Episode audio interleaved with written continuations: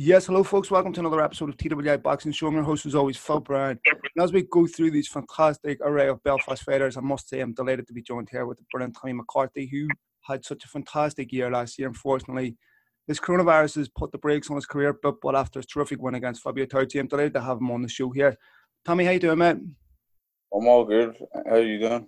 Doing all right, Paul. Last time I saw you was after Mickey Conlan's fight in New York. We briefly met in the yeah. uh, in the bar. was, there, was there with Dermot. Um, first of all, let me ask you: How have you been the last few months? Yeah, um, you know, I haven't, I haven't been too wild. Uh, actually, we've had great weather ever since the lockdown came into into play. The weather's just come out, so I think that's kept spirits up really right across the, the whole city, across the whole country. Uh, and I've had a we've had a great time, like sitting at the back with my wife and kids in it. So it hasn't been too it hasn't been too stressful. There's been um it's been positive enough considering the circumstances. How is it affected your training? Yeah, um, as regards to training, it's been detrimental. Would be the word to use. Gyms closed social distancing, so you can't get in to get the the um, one to one work and the spar and all the stuff that you need. So I've been trying to not been trying. All I've been doing is doing home workouts, uh, interactive workouts with my coach, and uh, doing loads of road work. So that, that's as best as you can do, really, yes. in the circumstances. But it's not enough on the positive side, you're just getting to stay home with your wife and kids, as you said, which obviously is one of the hardest parts. But being a fighter is being away from your family. How have you enjoyed being home with a wife and kids? It's been great.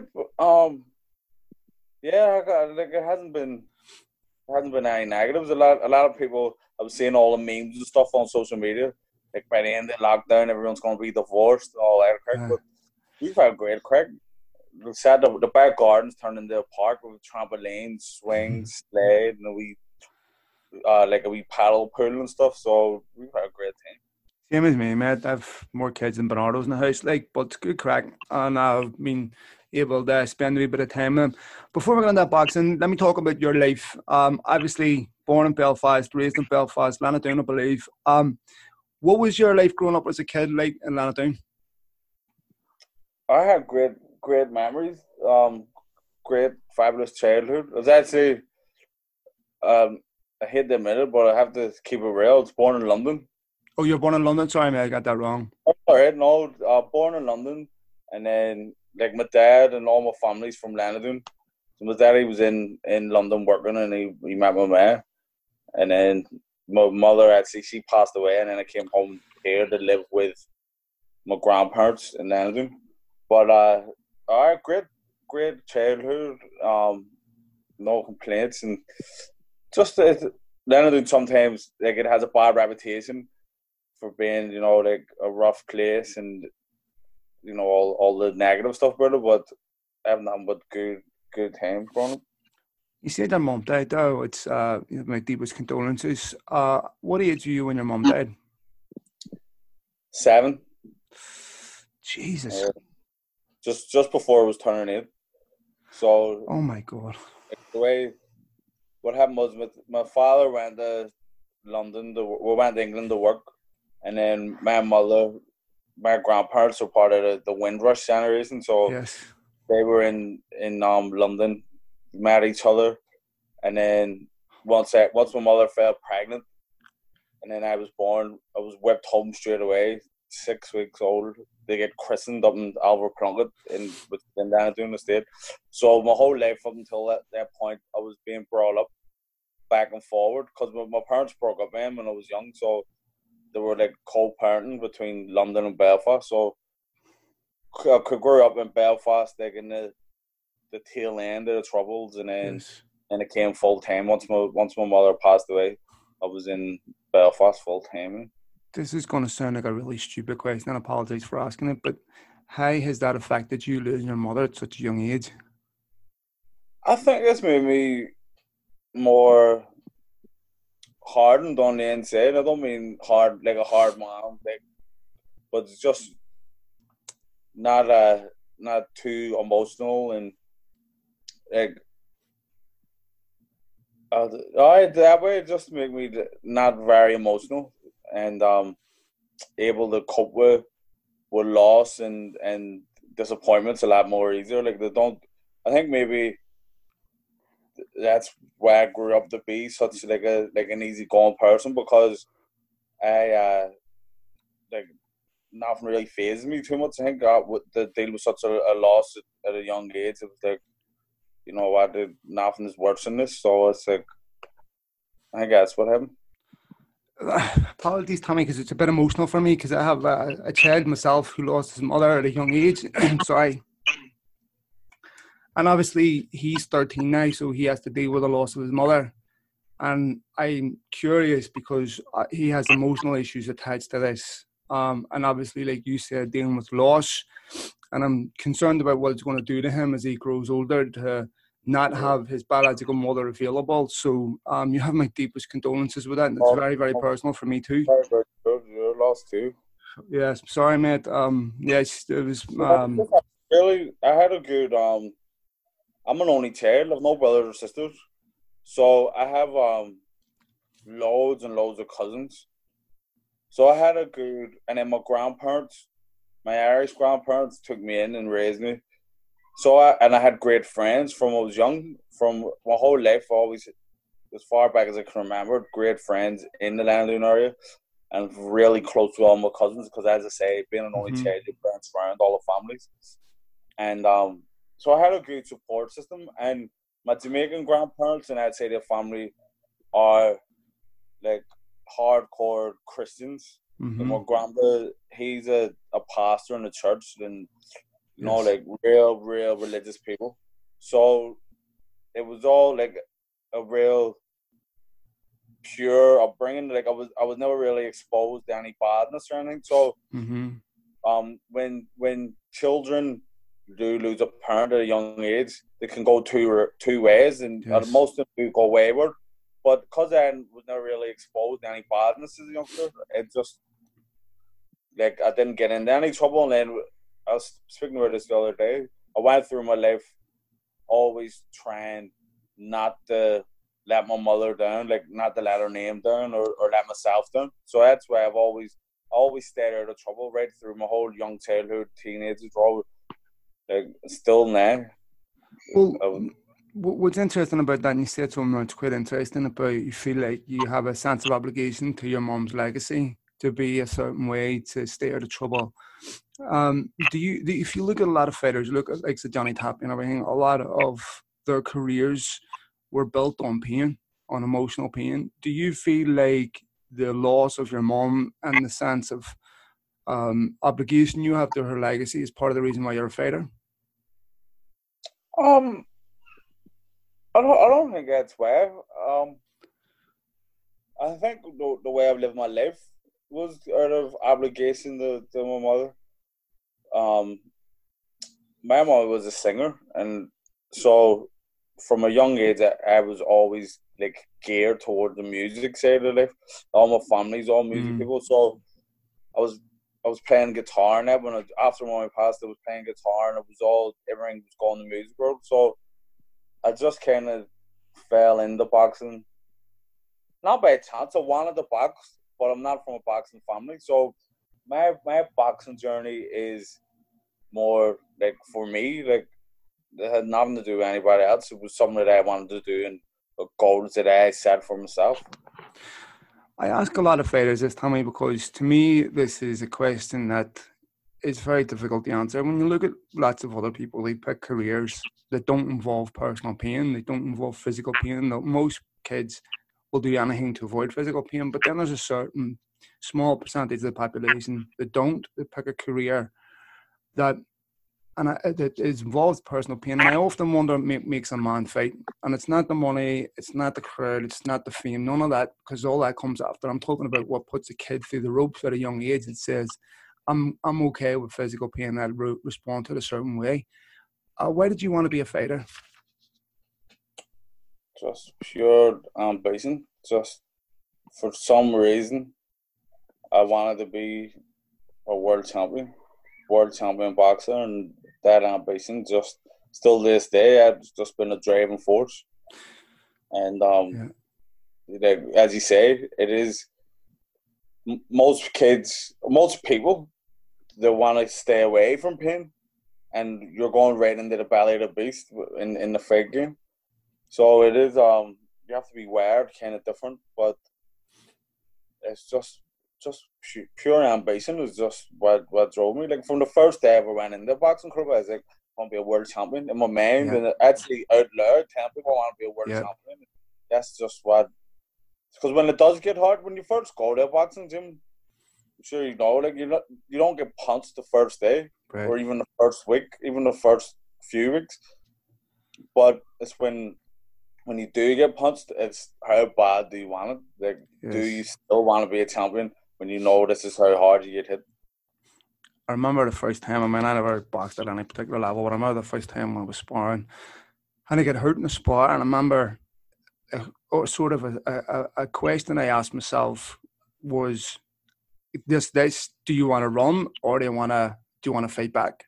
And I had a bad temper, so it angered me, and I wanted to fight back. But um, I think there's just a small percentage of people that want to stay in there and, and take physical pain you you had a, you had an amazing win last year. You go to Italy, you beat Fabio Turchi in his own backyard. Talk to me about that fight. What was going through your mind before that fight, and were you were you confident? Yeah, I was um, supremely confident before that fight because when I first turned pro, I always keep an eye on what's going on in the division, even before I was even sure. like full for championships. So after a couple of years, uh, I seen Fabio come on the scene, and then he, he was the WBO, no, sorry, WBC International Silver Champion. I was like, right, that could be a fight for me. And then, so I was just keeping an eye on, on what was happening to him the last couple of years. And when I got the opportunity to fight him, because they, they offered it to me at late notice, but I had hmm. already been I'd already been in a in a, a sparring camp in, in Denmark, so I knew I was in shape. And I'd, I'd seen a good lot of Fabio before, so I was like, definitely, definitely take it. My manager was saying, look, nah, I reckon you definitely like you definitely think you're gonna win. I think you will. I wouldn't take it if if I if I didn't think you would. I think you will beat him. But do you think about it? I was like hundred percent. That's the favorite one. So before I knew I was coming off a loss, mm-hmm. and um, well, a loss earlier in that year. I had a wee yeah.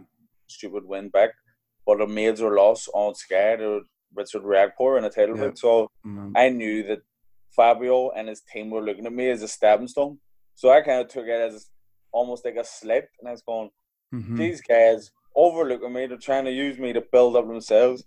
Like what's going to happen? So I just I was so confident, and it just I knew it was the last chance saloon, but I was like, this is the perfect fight for me to get back on back in the mix. What was it like when your name was announced? Um, you got the split decision. When was it like whenever your, your hand was raised at the end of that fight? I was just pure, just like I think relief is the the word mm-hmm. because mm-hmm. I felt I won the fight hands down, and um, at the end of the fight, then the first the first judge said, "Call, give it to me," and then the next judge, like I thought it was like there was no no like problem with it with mm. fit. Then it gave it to him, and then Italy is notorious for hometown decisions. Mm-hmm. Like, oh Jesus, I'm the nearly man again. And so when the call it me, I was like, just just felt great. I was like, finally, thank God. I was just, just yeah, relief is the word. Is I don't even know if that's. You know, I was just brilliant. It was just like just the weight of the world has been lifted off my shoulder. And everything that I believed about myself had been rubber stamped. In the lead, you talked about your defeat to Richard Riakporhe, of course. Um, and a lot of boxing, of course, is mental. It's very difficult to lift yourself up from a defeat. I've talked to a lot of fighters after that. Um, what did you do different in the lead up to that fight with uh, Turchi that was different to your previous fights? Well, for the the react after the Riakporhe fight, or before the Turchi fight, I changed my whole thing.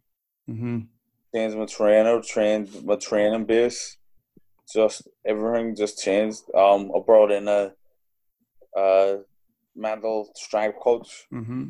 Done. I just didn't. I left no stone un, unturned because the Riakporhe fight I got that at two weeks' notice. Yes. But in my, I believed that I was that much better at him. So I was like, listen, no problem. I want to get that. Like I went in, just oh, like overlooking him, and it didn't work out that way. So I, I knew that things had to change. I can't go in like willy nilly. So every, everything just done a complete 180 for for the third fit because I didn't want to leave.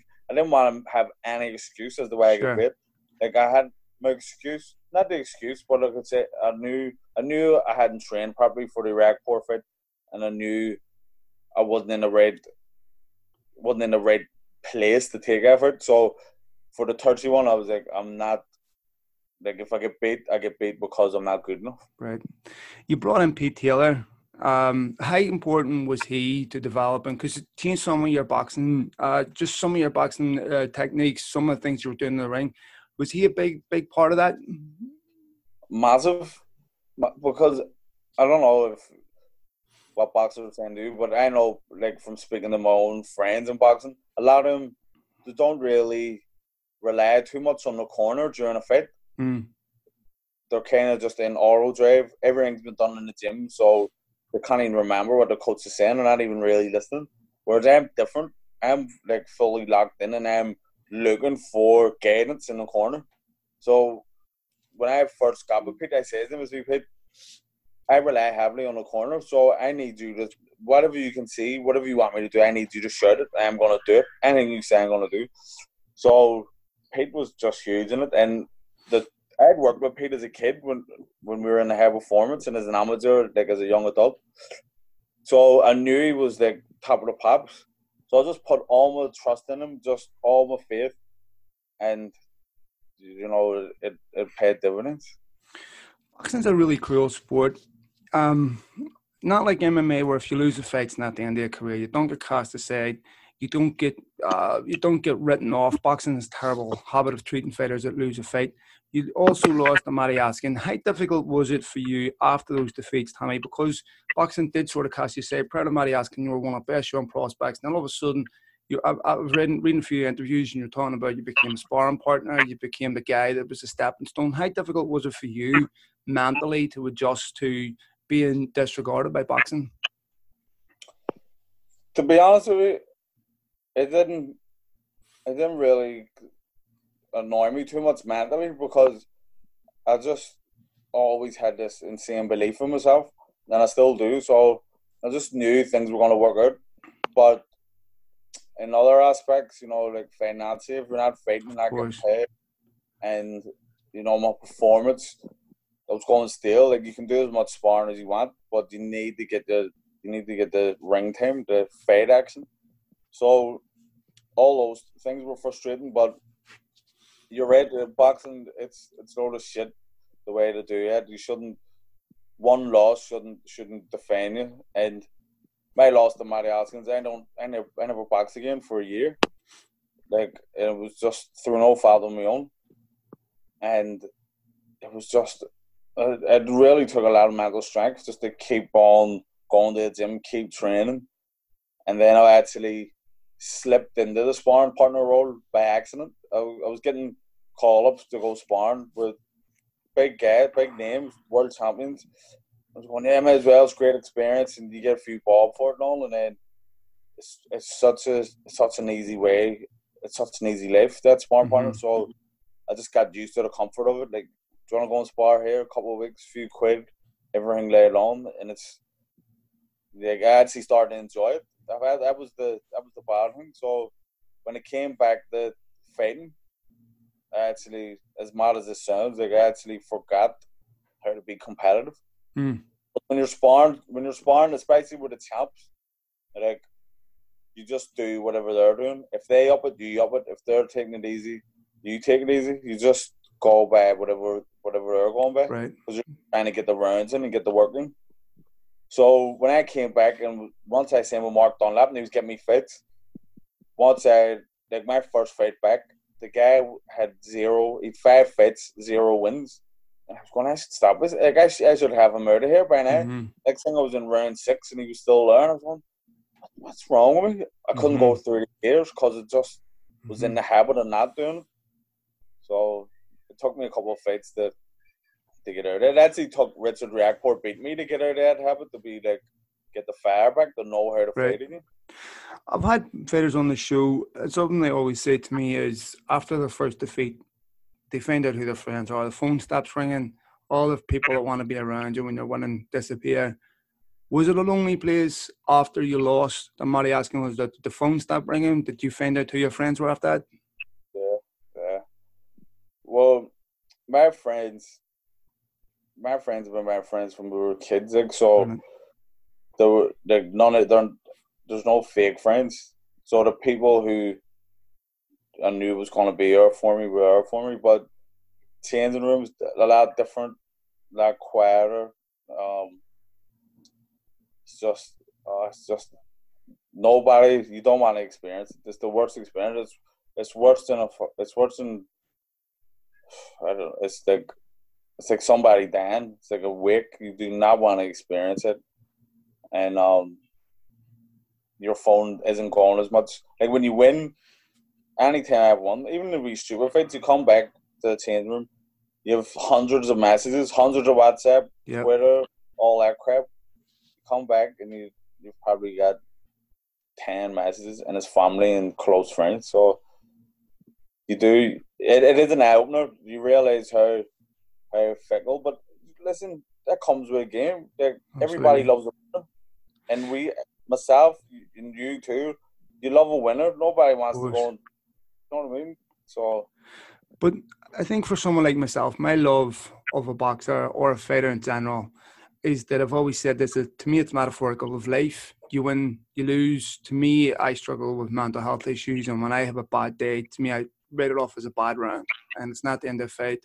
So get up Yep. And keep fighting because the final bell hasn't rung. I remember speaking to George Foreman after his fight, uh, Ali, in the dressing room, and he was saying that was really the moment he became very spiritual and very religious because he needed something bigger than himself to cope with the mental uh, aspect of defeat. Who would you say is your biggest influence, the biggest person in your life to pull you out of a slump that says, all right, it's time to move on? I have a couple of people it. Um, my wife, my wife's a major one, and me and her go way back. The like from primary school, I know her from. I was nine years old, so It's brilliant. um, she's real rock, um, a real somebody who can lift me up. Um, and then my cousin, who's um, he's a singer, Timothy. You know him as Labrinth, but hmm him, he's a real, always been a big inspiration for me for throughout my whole life, and he always such a wise guy, such a wise man, has the the right things to say, and then his brother Stephen. So us three really like really good support system, and then my friends McCann is my best friend, Yes. and he Tyrone it will lift your- lift my spirits. You know what I mean? He's just a, a great, reliable guy, and Mark Kinley, and you know they're just really good people that to have around it's obviously brilliant that you have those types of people, Tommy. Um, because one of the things, um, obviously that blights Belfast is mental health issues, uh, and I, I know a lot of fighters. It's a very lonely place to be in boxing, especially in the ring. It's not like a team sport where if you have a bad day, you can rely on your teammates. If you have a bad day in boxing, you can you can commit a ring less of a man than what you went into it. Is mental health an issue for you, or are you always are you always um, okay with that? Yeah, it's never been never been a, a major issue for me. Uh, I think everyone has down days. I think some a lot of people um confuse with having a low mood as being depressed. You know, there's there's a difference in being genuinely depressed Mm-hmm. and generally struggling with your mental health than having like a down day or you know just having a shit day. Yes. So from early on, I've always recognized that, and um, I've never been. I've al- I've always been really positive and always. Yeah, I've always. I've never never had any, any any um. I've never struggled with mental health. What do you want to accomplish in boxing? What's next for you, Tommy? If you could pick out the perfect next six months, what would you? What would it be? Ideally, the next six months, I'd love the fight. I would love my next fight to be for the world title. I want to fight uh, Ilunga Makabu, the WBC cruiserweight champion right now, Africa. So six months, if I, if I could fight him, win the title, and defend it, that would be an ideal like six months. Would you like to take an interim fight before you have that fight? Nah, I want to go straight in, no butter. Has there been any discussions, like realistic discussions, where that could happen? Uh, there haven't been. Well, there hasn't been any discussions like in terms of his team team, but there's been talks that um, there's been talks of it. There's been serious talks with you know behind the scenes, but not we're not having like talked about dates or anything like that. But it's like it's realistic. It's a realistic possibility. What about uh, possibly stepping up to heavyweight? Um, your cruiserweight. Would you consider making that jump? You see Usyk making that jump. Uh, is that something you would you would consider doing? Definitely, that was always my my plan from a first time project. Win the cruiserweight title, defend it once, and then go up and fight a small heavyweight or just have a pop because heavyweights these days are they're just giants. They're all you need to be at least six five.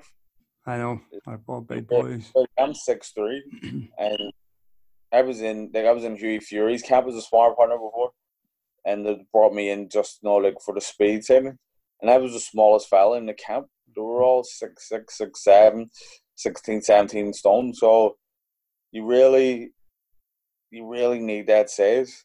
You really do. So if I could um go up and fight, like the way Tony Bellew done it perfect.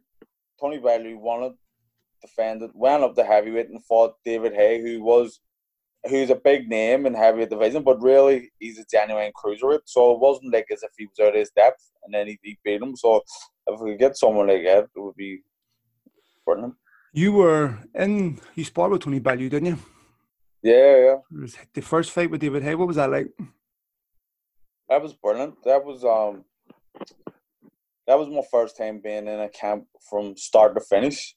Usually I was just going to do a week or two here, here or there. But I was in that camp from the start to finish and I really you know, me and me and Tony formed a good friendship in it and it was just I was so happy for him when he won because he really did. He worked hard and the, his training camp there was uh, I mean for a world champion at the time he was the best cruiserweight in the world. Yes. and he's fighting a multi-million pound pay-per-view fight and his training camp was just like it was like rocking. So it was Yeah. really well. The gym was cold. It was just him me and him in there no no thrills. Or just straight hard work. So I was delighted for him to get it Um, if I was to ask you, uh, give me some young up and coming fighters coming out of uh, Ireland in general that you fancy will make a hit name for themselves over the next few years. Who would you pick out? uh Sean McComb Yes, come And, um, some people may think I'm being biased because being him's good friends, but not even he's the real deal. Um, Gary Cully. Gary Cully is going to be. He is a special talent. talent. What about Um, Kevin Arco? um, hey, these guys are on. These guys are on, like on a different level from it. Like Kevin, Kevin will do well, like, but he won't. He's not as good as he's like. They're the they're my two hot picks: Gary Cully, and Sean McComb. Tell Sean I want to get him on a show sometime. I'd love that. Um, what's your life like outside of boxing, Tommy? You said you're a family man. You've got you've got how many, two kids? Do you have? How many kids do you have? Oh, four at four. Before I have four as well. So, um, tell me, what's it like to be a father? What age are your kids and all that? Though, what's your life like outside of the the fake game? Um, my life outside of the fake game, it's like, it's a, I'm trying to be a good, be a good daddy. Not trying to be, I'm a good daddy. Good for I you. want man. I'm active in my kids' lives and and um, but I'm still trying to trying to hold on to my youth. Um, this was this was my I'm 30 in November, so I'm still still young enough to have fun. So I'm trying to you know find the balance and um. That's it, really. I'm just trying to have as much fun as possible because, you know. Are you done with four kids? Do you want more? Are you done with four? Or do you want more? I have four girls, so I would I'd love the Um, Little boy. Oh, I'm I'm I'm in I'm in two mains. Like I was going right. I'll roll the dice again, and a Ah. one, but then it's just like should I just be happy with what I've got? Like four blessings, so yes. maybe leave it at that. Because as well, I don't want to be, I don't want to be like too old and still have young Mhm. kids. You know what I mean? Well, I had my last one at 41. I have two boys, two girls. So um, there'll be no more I can assure you here at the snip. So that's me done. So uh, definitely, definitely not. Um, I want to ask you one last question. Uh, Tommy, we talked about what you would like in terms of the next fight. What venues would you like to fight? I mean, do you ever like to fight out here in America? Oh yeah, most definitely. I would love to fight Madison Square Garden. Mm, the is where I'd like to fight hundred percent is Madison Square Garden and Vegas yes, of course. because they're the two big boxing things from from ever, especially Madison Square Garden. I'd like to fight in the Barclays Center as well. I've But- been at all three of them. Amazing venues. Yeah, but Oh. definitely because throughout the throughout boxing history or modern boxing history, Madison Square Garden, like that's the that's the place to be, and Vegas. So just to just to say, even even if I was on an undercard, just to say I fought in it, but Yes. definitely the headline in those two big arenas would be fantastic. Uh, we're very lucky to have fighters that have done that, that allow us and our fighters to get exposure on those cards. So, Tommy, keep hold of your dreams, mate. And I sincerely hope that happens. I'd be, no, I'd be immensely proud to see you on that stage and to fulfill your dreams. You're an absolute gentleman. Thank you so much for doing this, mate, and wish you all the best. Cheers, pal. All right, thank you. Thanks, Tommy. See you, mate. Yeah, bye bye. Right.